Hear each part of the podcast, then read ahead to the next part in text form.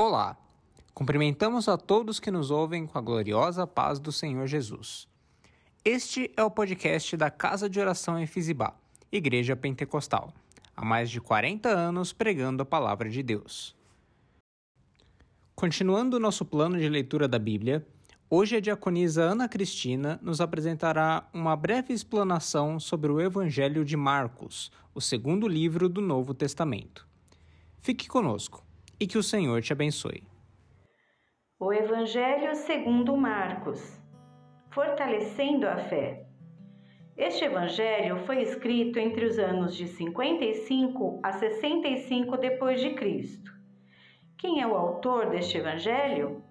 É João Marcos, filho de Maria, conforme Atos 12, verso 12. Foi na casa de Maria que a igreja se reuniu em clamor ao Senhor pela vida de Pedro que estava preso e prestes a ser entregue a Herodes, perseguidor dos cristãos. Pedro então foi liberto e apareceu onde a igreja estava reunida, dando assim um testemunho glorioso do agir de Deus como resposta de oração.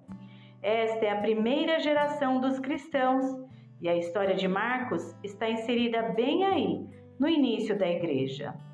João Marcos era primo de Barnabé e através dele conheceu o apóstolo Paulo. Em sua primeira viagem missionária, Paulo os convida para irem com ele e Marcos lhe foi um auxiliar importante. Quando chegaram a Perge, João Marcos os abandonou, retornando a Jerusalém. Paulo e Barnabé seguem a viagem sozinhos. Isso entristeceu e desagradou muito a Paulo, que considerou Marcos um desertor e se recusa a levá-lo em sua segunda viagem.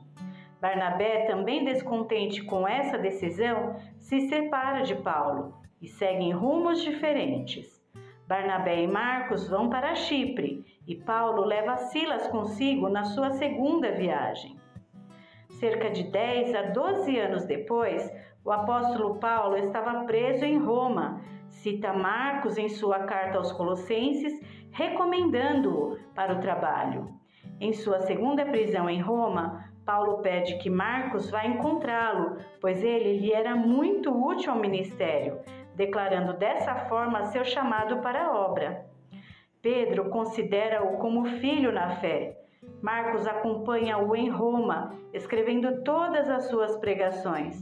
Portanto, Marcos escreveu seu evangelho a partir do que ouviu de Pedro, o qual estava entre os apóstolos mais próximos de Jesus. Marcos, inspirado pelo Espírito Santo, escreve este livro e, pela fidelidade dos relatos, estes estão eternizados como parte da obra canônica deixada para nós. Para quem este evangelho foi escrito? No momento da escrita do Evangelho, a igreja está sofrendo uma grande perseguição pelas autoridades romanas, por Herodes e posteriormente por Nero, e Marcos viu as atrocidades cometidas por estes. Então, ele escreve este evangelho para os gentios romanos, recém-convertidos, animando-os assim a permanecerem no caminho, mesmo em face a tantas provações, afirmando o poder soberano do Senhor Jesus sobre a terra e céu, maior do que qualquer autoridade desta terra.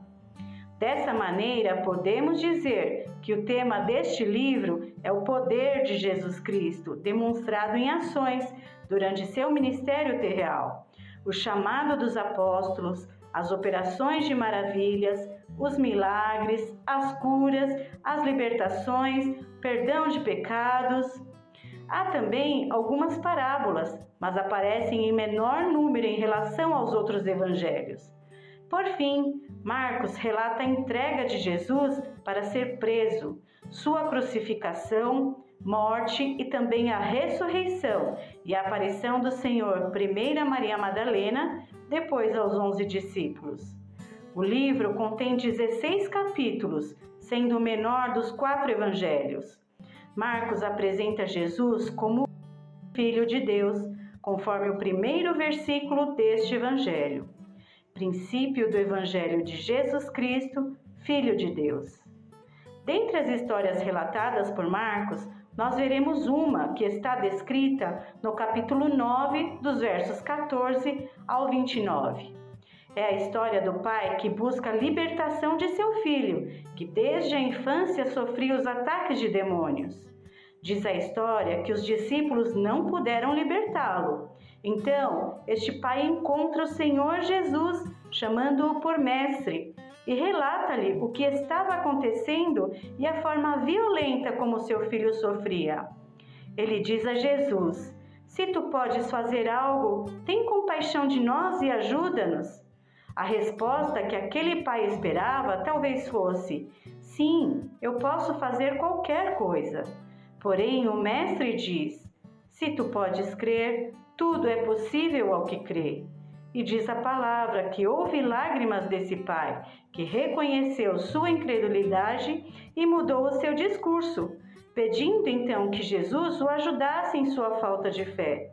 Assim, a partir deste momento, ele viu o agir do Senhor, primeiramente em sua vida, para enfim poder alcançar o seu filho. No último versículo deste evangelho, Marcos confirma o que viu e viveu junto do apóstolo Pedro, do apóstolo Paulo e de Barnabé.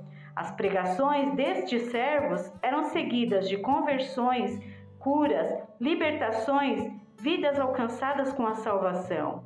Marcos assim confirmava a obra das mãos destes homens, tendo como maior cooperador o Senhor Jesus Cristo. E esta obra permanece de geração em geração, fortalecendo os fiéis a cada dia neste caminho e acrescentando-nos fé para passarmos pelas provações, crendo que Deus está conosco e estará até o fim.